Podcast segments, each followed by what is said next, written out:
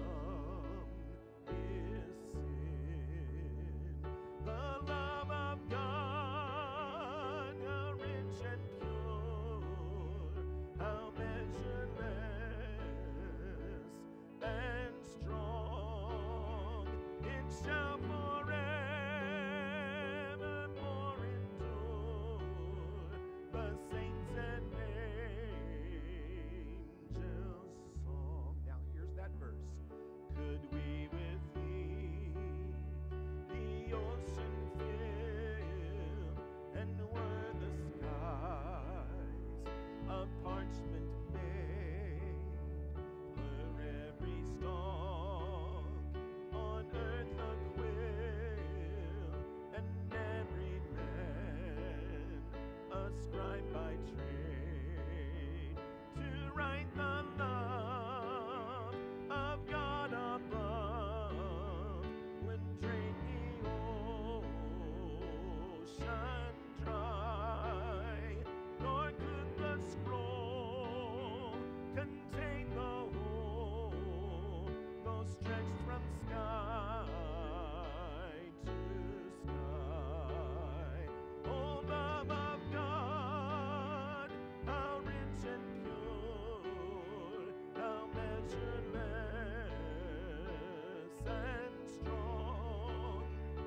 te amo.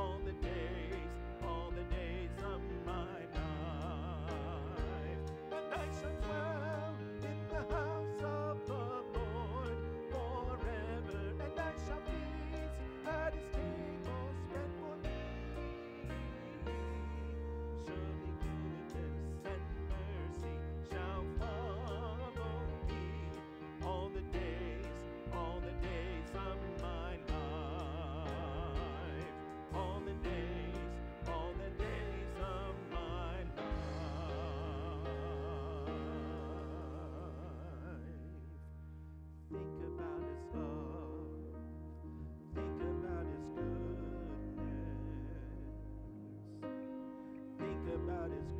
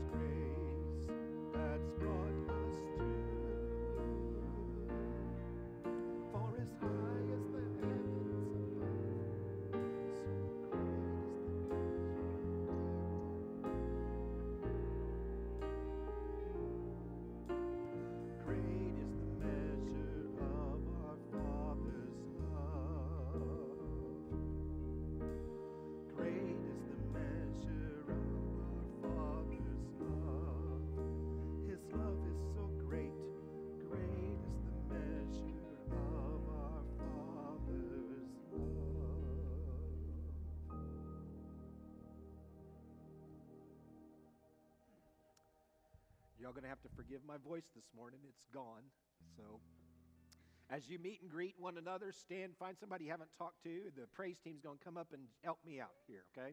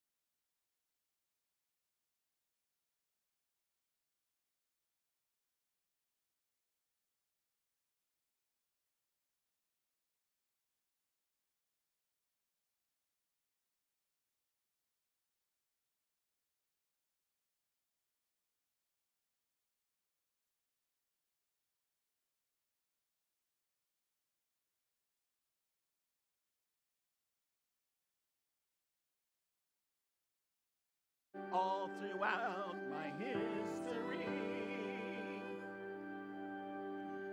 Your faithfulness has walked beside me. The winter storms they wait for spring. In every season, from where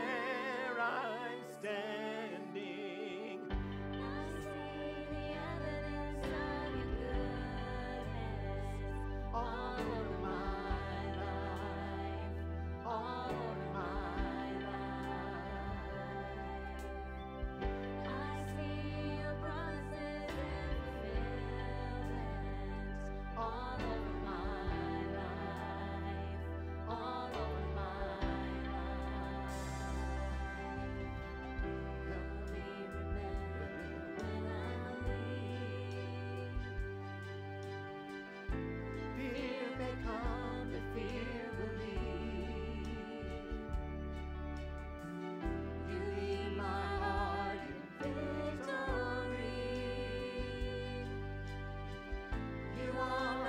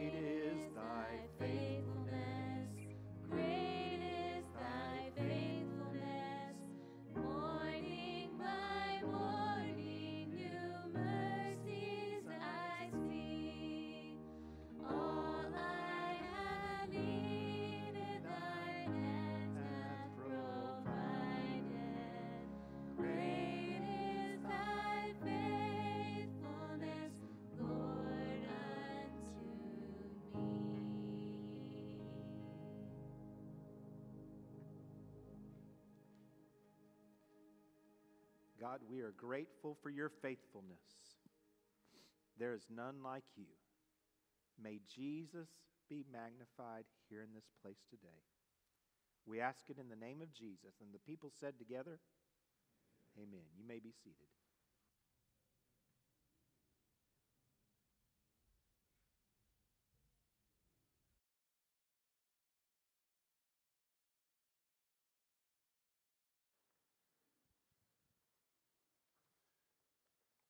Good morning.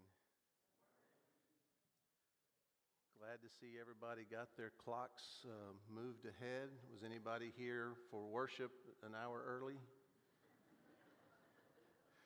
We have an atomic clock down here on the front pew, and I was hoping sometimes it doesn't adjust itself. Sometimes we have to come in and manually make it go to the right time. And I was hoping that this was going to be one of this mornings because I was going to say, Man, Warren, you have given me a lot of time this morning. So, but for for you'll be thankful, it did reset itself uh, on its own. Or Warren reset it when he got here this morning. and uh, before I begin this morning, uh, let me just uh, say thank you um, for all of the kind words, all of the kind uh, acts of service that you have done for me and my family, and uh, especially for uh, all of the prayers.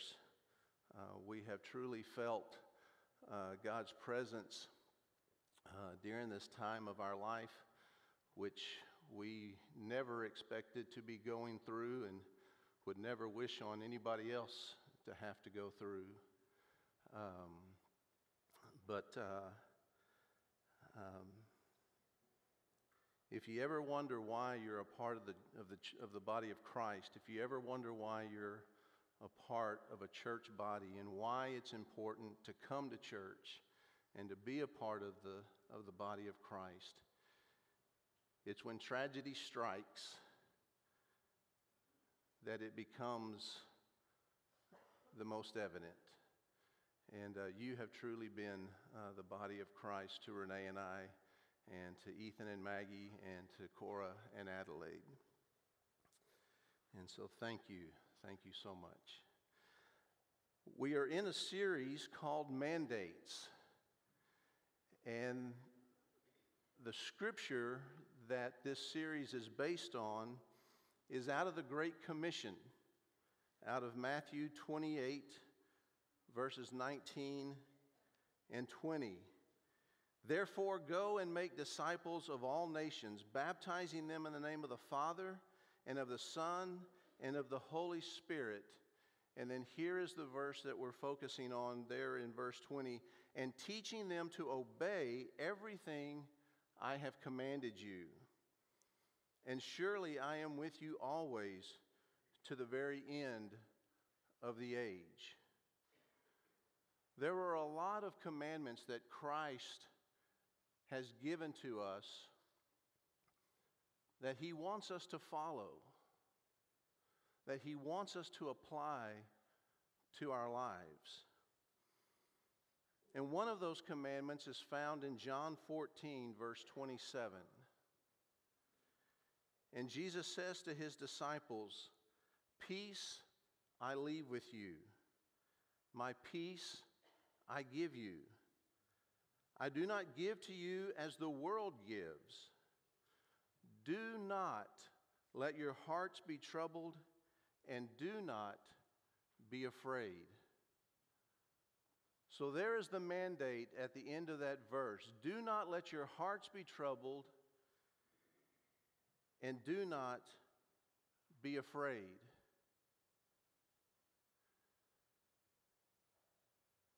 As the popular saying goes, sometimes that's easier said than done. Because there are times when we go through things in our lives where our hearts are troubled, where we don't understand why certain things have taken place. And there are times when we are afraid. We can't see the next step. We can't see the future. We don't know what might be happening next. And sometimes we are fearful. Sometimes we are afraid. But Jesus is instructing us here not to let your hearts be troubled and do not be afraid. As I was looking at that verse, one thing as when I get the opportunity to preach and, and for, for other preachers, one thing you don't want to do is to take a verse and to try and fit a square peg into a round hole, if that makes sense. You don't want to try and force a meaning upon a verse that, that isn't there, or you to, for a verse to say something that it's, that it's not really saying. And that's something I've struggled with as, as, I've, as I've prepared uh, this sermon, and I hope I haven't done that. But this verse, when you take it by itself, you know, it, you know, my peace, Jesus is telling the disciples he's leaving them his peace, not peace from the world, but peace from him. And he doesn't want their hearts to be troubled, and he doesn't want them to be afraid. Well, why would they be troubled? Why would they be afraid? Well, when you put that verse in its context, when you look at the whole of chapter 14, you can get an idea. Jesus begins the chapter by saying, Do not let your hearts be troubled. And then he goes into telling the disciples once again that, hey guys, I'm about to leave you. I'm about to go to my Father. I'm about to go back to heaven, and I'm going to be pre- prepare a place for you. And don't worry because I'm going to come back and I'm going to get you. But I can guarantee you, all the disciples are hearing at this point is that Jesus is about to leave them. And so he continues on and he says, Guys, yes, I'm about to leave you, but God is going to send you another advocate. God is going to send you another comforter. Even though I'm leaving you, God is going to send you someone else. And that someone else is the Holy Spirit. God is going to send you the Holy Spirit to be your comforter, to be your advocate. He's going to take my place. The disciples haven't had much experience yet with the Holy Spirit. So they're probably going, Who is this Holy Spirit? What is he talking about? All they are focused on is, Hey, you're about to leave us. Yeah, you're telling us that you're coming back, but I can guarantee you they are focused on Jesus is about to leave us. And so that's why their hearts would be troubled. That's why they would be fearful.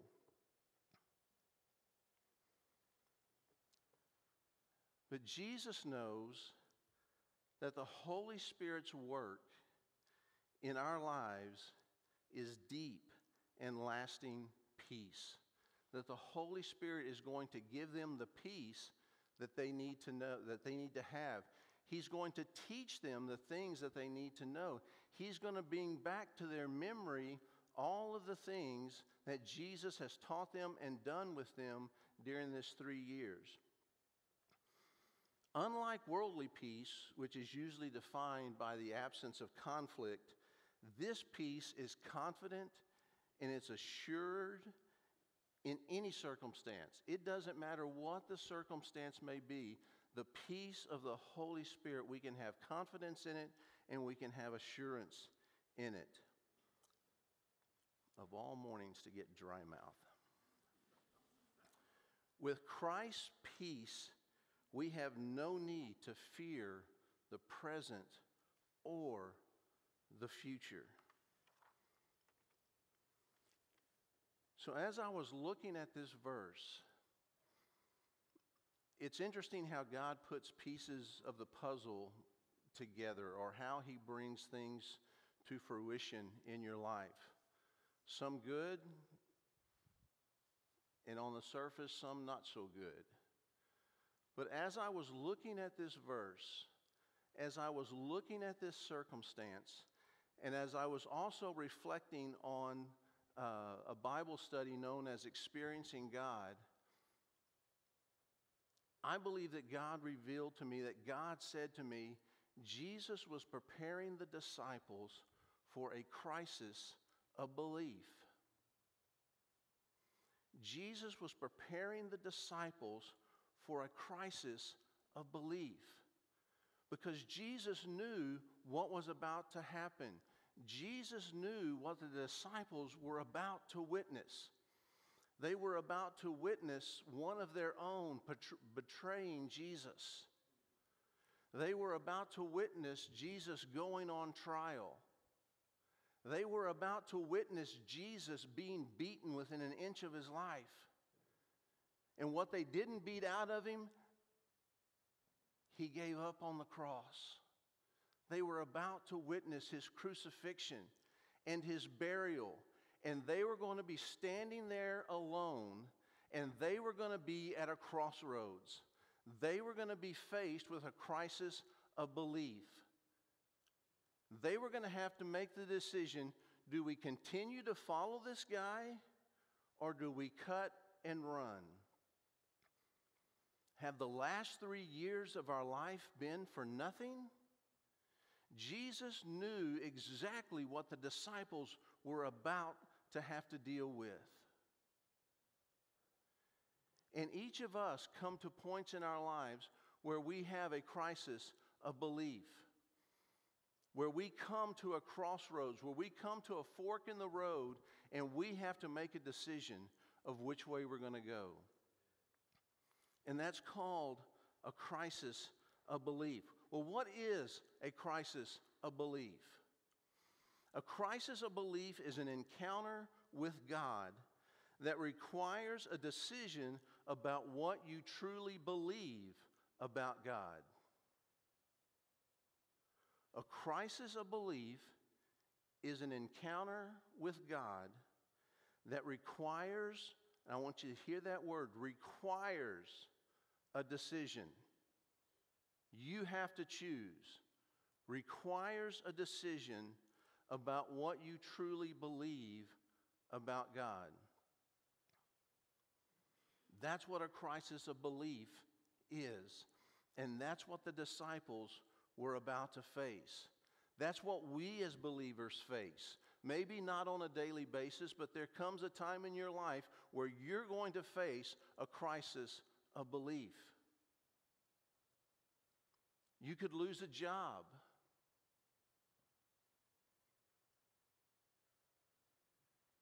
You could get a medical diagnosis that you weren't expecting. You could deal with a chronic illness.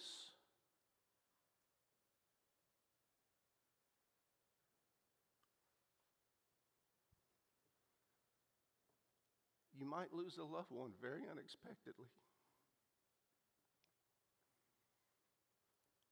But it brings us to a point to where we have to make a decision of what it is we truly believe about the God that we follow. I believe that there are two types of encounters that bring us to this point, that bring us to this decision.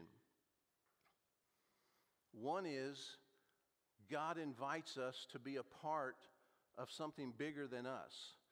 God invites us to join Him in His work. Now, this is what the Bible study, Experiencing God, is based upon. It's based upon the life of Moses.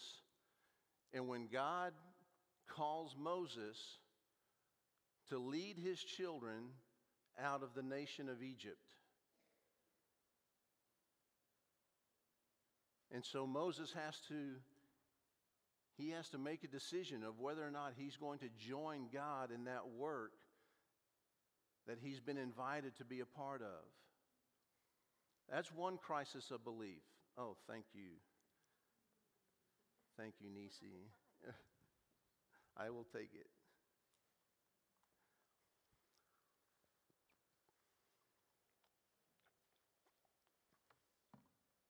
So, one crisis of belief is when God invites you to be a part of His work, invites you to be a part of something that is much bigger than you are. The second, the second crisis of belief is when life goes sideways. And we are brought to a point in our lives where we don't understand why life has gone sideways. We don't understand what has happened and why it has happened and where it's going to go from there. That also brings us to a crisis of belief.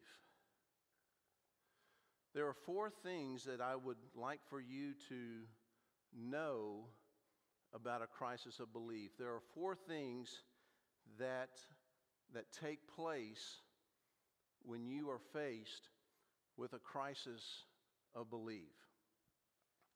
One of those is an encounter with God requires faith. When we encounter God in such a way that He brings us to a crisis of belief, it requires faith. Because just as we see in the book of Exodus, God doesn't lay the whole plan out for Moses. He just basically says, Hey, I want you to go and to deliver my children from Pharaoh's hand. I want you to go and lead my children out of Egypt. He doesn't lay everything out. He doesn't give Moses a complete blueprint of how this is going to happen. That's how it is for us. God doesn't lay it out, you know, because a lot of times if God was to lay everything out for us, we would go screaming into the night. He only, you know, kind of that, uh, that need to know thing, you know, uh, uh, when you deal in certain circles, you know, there's only that need to know. God only gives us what we need to know at that moment. And then it's up to us of whether or not we're going to follow him in faith.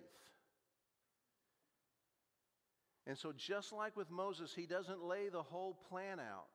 He just tells Moses, hey, here's the broad brushstroke. Here's what I want you to do. And Moses argues and argues and argues and argues with him until God finally says, okay, look, hey, we'll include your brother Aaron. If that'll make you feel better, you know, you're not going to get all the glory yourself. You know, we'll bring Aaron in and Aaron will help you out. But we have to step out on faith. We don't see everything right up front. Hebrews 11:1 says, "Now faith is confidence in what we hope for and assurance about what we do not see." 2 Corinthians 5 7 says, For we live by faith and not by sight. If it was just the reverse, if we lived by sight and not by faith, we wouldn't go a whole lot of places. There'd be a whole lot of things that we wouldn't do. But we live by faith and not by sight because our faith, our faith cannot be in what we see. Our faith cannot be in what we know or what we understand. Our faith must always be in God and God alone. And trusting Him to be faithful as He always is. Trusting in the character of who God is, who He has proven Himself over and over to be. One of my favorite movies is uh, Indiana Jones and the Last Crusade. And if you remember when he is standing on the edge of that chasm, trying to figure out how he's supposed to make his way over to the Holy Grail, he finally takes that step of faith, and the bridge appears, and he makes his way over. But ye of little faith, what does he do when he gets to the other side? He picks up that gravel and he throws it out across the bridge just in case the bridge might disappear on him when it's time to go back. God is always there, whether we can see the bridge or not. We can take that step of faith. Secondly, a crisis of belief encounter with God will be God sized. It will be bigger than who we are. You know, there is a there is a popular saying that God will never give you more than you can handle. If you use that phrase on a regular basis, do me a favor and stop. Because it's not true. It's not true. If God never gives us anything more than we can handle, then why do we need God? There will be things in our lives that we cannot handle on our own. There will be things in our lives that we don't understand, and we may never understand on this side of heaven. Crises of belief are God sized, they are bigger than we are. And it's only by the grace of God, it is only by our faith in God that we make it through those God size encounters. We see throughout all of Scripture, in the Old Testament, in the New Testament, God inviting men and women to be a part of something that is bigger than themselves. I've already mentioned Moses. How about Joshua? Do you think he was going to bring those walls down all by himself? Just by marching around and singing? What about the disciples? What about the disciples in the beginning of the New Testament church? That was not something they did on their own. There are things that come into our lives that we survive only, only when we walk with God, when we allow God to use those things in our lives, when we're obedient and we follow Him, and we know that this is something I can't do on my own. Encounters with God that bring us to a crisis of belief will always be God sized. Thirdly, and this is probably this is probably my favorite.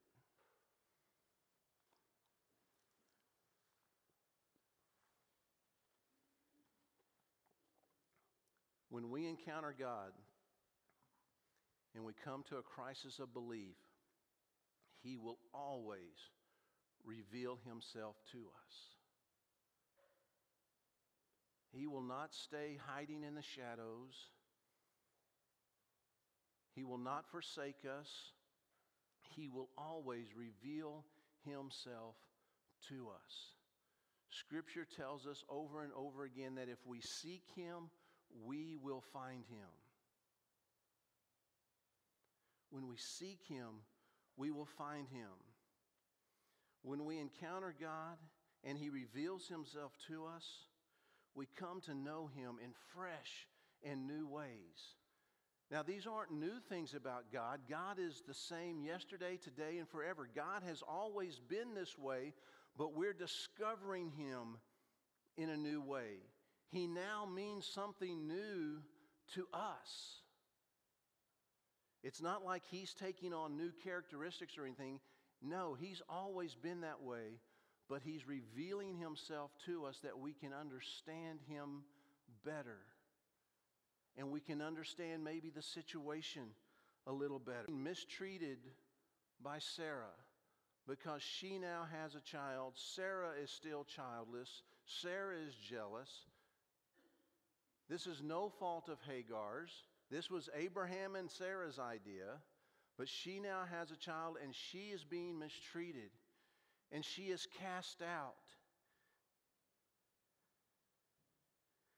And God reveals himself to us and says, Hagar, I am the God who sees you. Actually, the way that, it, the, the way that it's said in Scripture is Hagar realizes he is the God who sees me, El Roi. She knows she's not alone.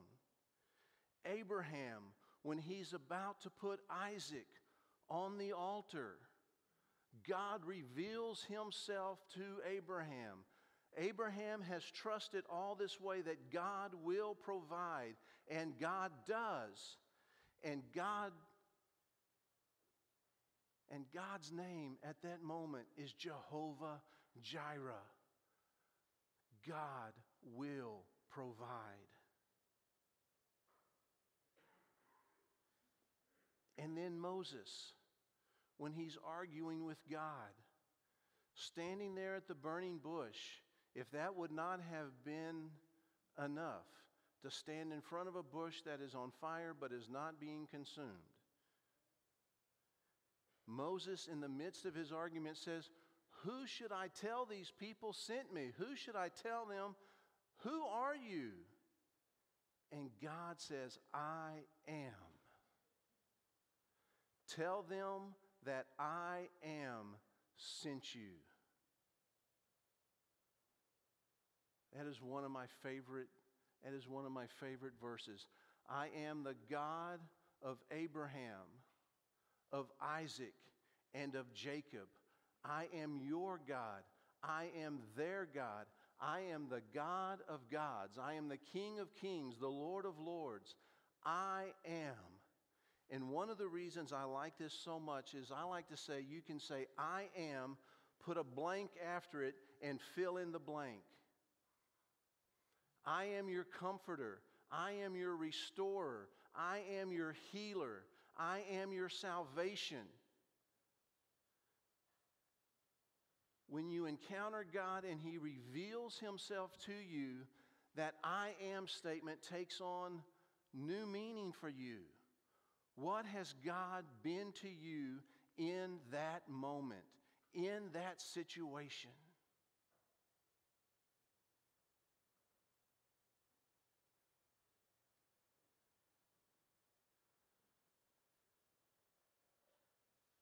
God reveals himself to us. He doesn't leave us as orphans. He doesn't leave us wandering in the dark, but He reveals Himself to us so that we might come to a new and fresh understanding of who He is.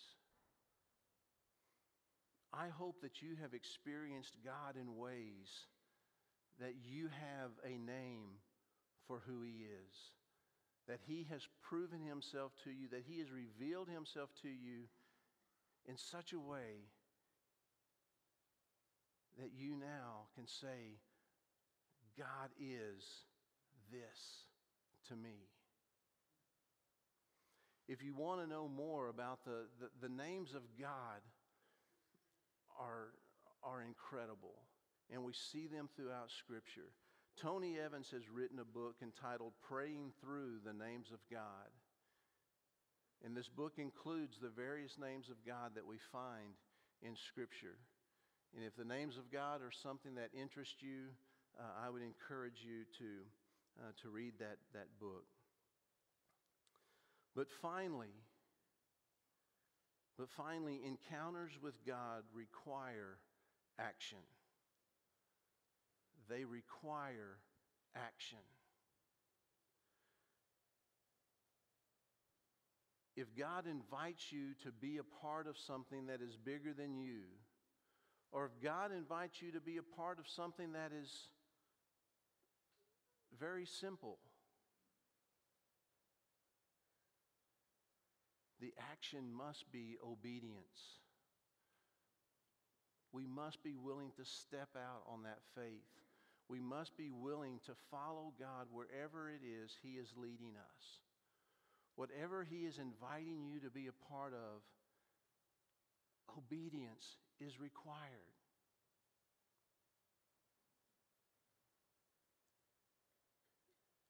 Sure, Moses argued with God,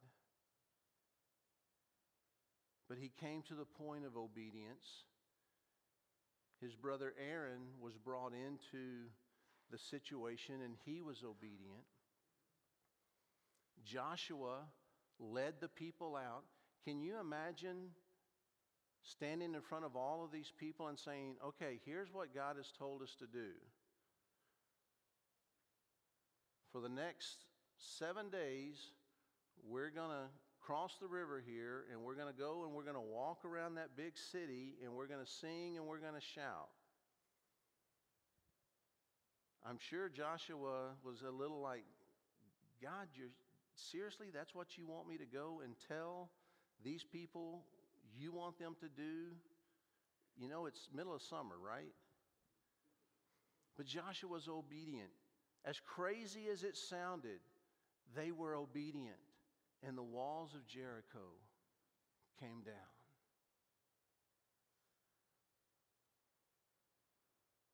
Last week, Raymond talked about Peter and Peter getting out of the boat. Do you know why Peter sank? Because Peter was, first of all, obedient to get out of the boat. Peter would have never sank if he'd have never gotten out of the boat. But Jesus said, Come, and Peter was obedient and got out of the boat and went.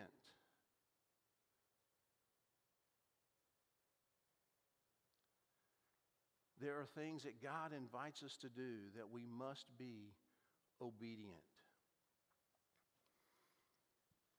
The second action is not always so pleasant.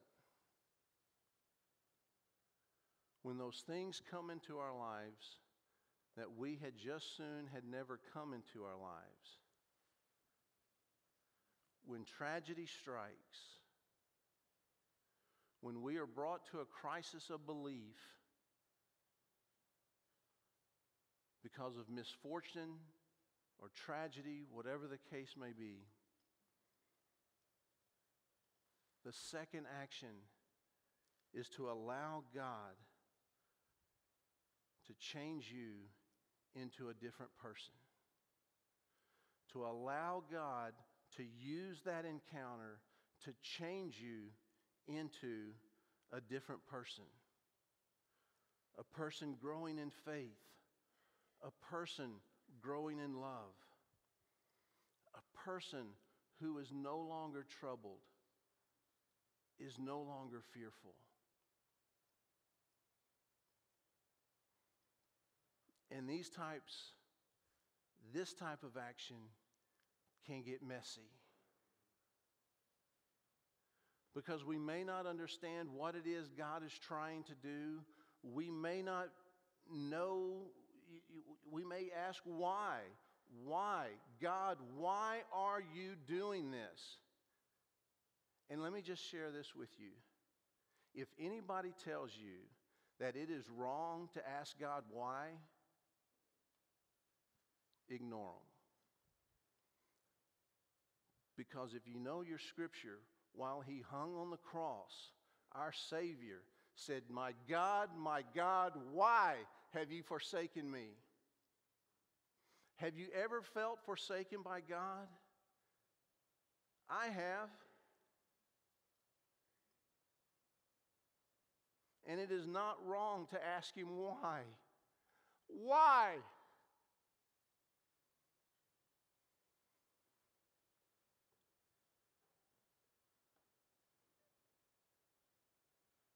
And He'll answer. Maybe not right then. You may not see it right then. But we have to have the faith that God is going to work. He's going to work in our lives. He's going to bring us through it. He's going to make us stronger. He's going to use us. He's going to use us in somebody else's life.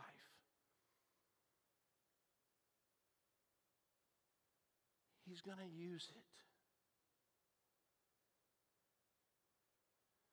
But we have to allow Him to work in our lives. We have to allow Him to change us. It may take some stages, some stages.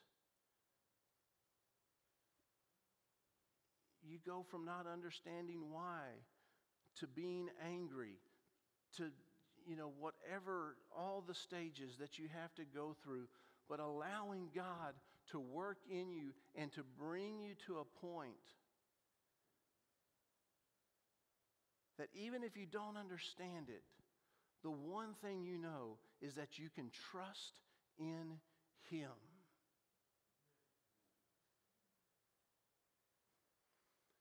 You can trust in Him.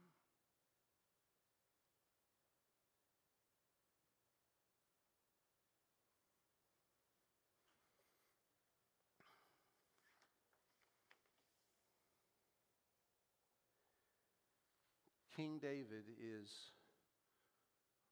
one of the probably most popular characters we see in the Old Testament. And King David was known as a man after God's own heart. And basically, what that means is David never lost the ability to confess his sin.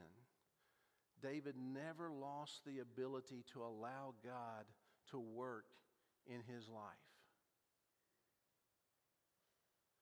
And I know that we can look at Bible characters and we can put them on another level. But before you do that with King David, here is a young boy who was anointed as king, had no idea it was going to take the number of years that it took before he ever took the throne. So here's a young boy that has been anointed as king when there's another king still on the throne.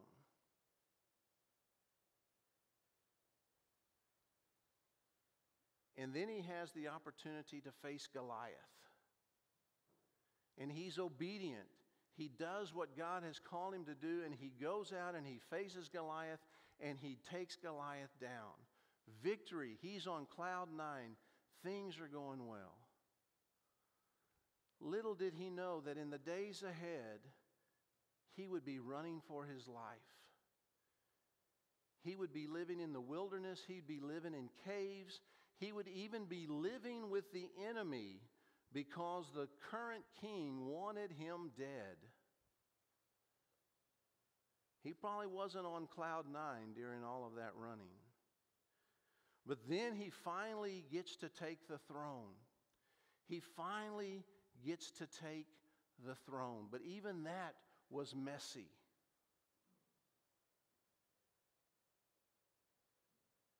And so he takes the throne, and things are going great. And then he makes a decision that he should have never made. He chose to stay home when he should have gone with his army. And he sees Bathsheba, and he commits adultery. And that adultery leads to murder. And then that murder leads to the loss of his son.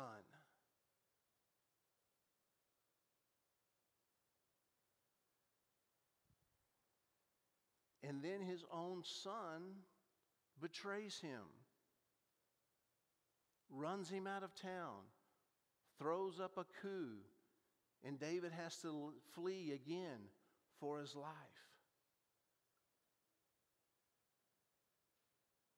And he loses another son because of that.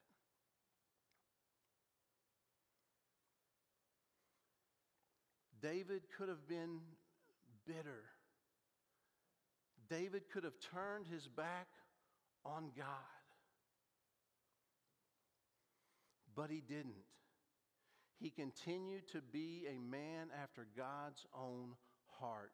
He continued to allow God to work in his life.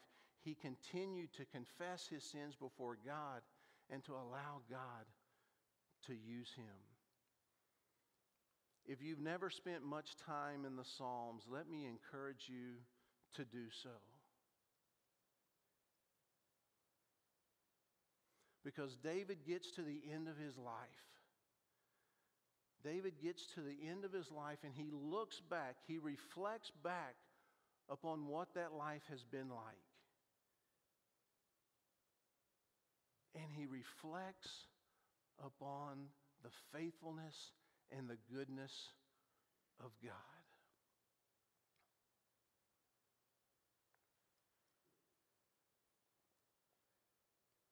And he writes these words.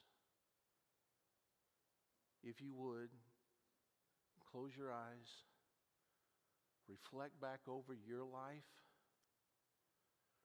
reflect back over the encounters that you have got, you've had with God, and reflect upon the goodness and the faithfulness of God. And listen to these words The Lord is my shepherd. I shall not want. He makes me lie down in green pastures.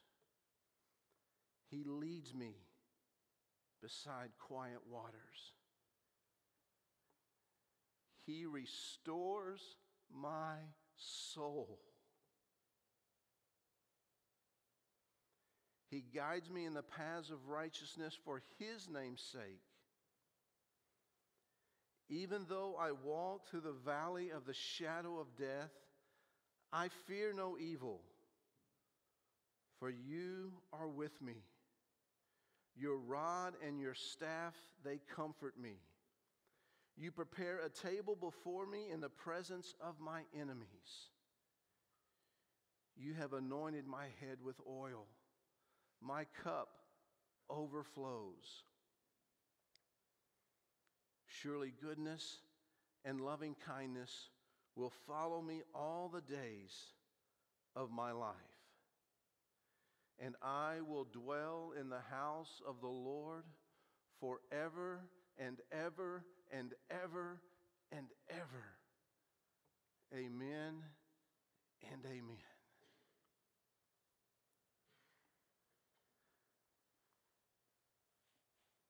May we go forth from this place. And may our hearts not be troubled, and may we not be afraid.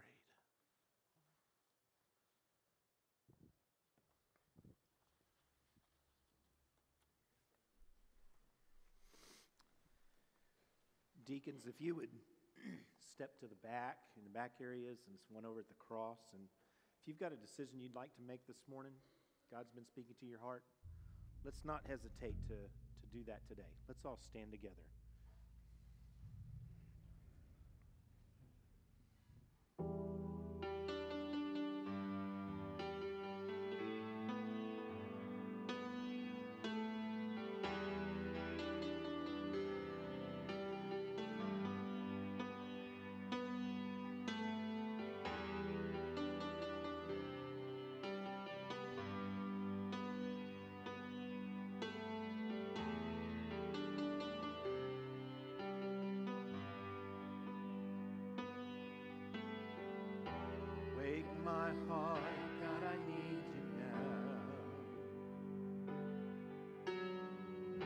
I can drown alone here in my doubt. Drawn to wander from my side, getting tired of tired eyes. God, I'm coming here for you for you. Cause the grace of Jesus is always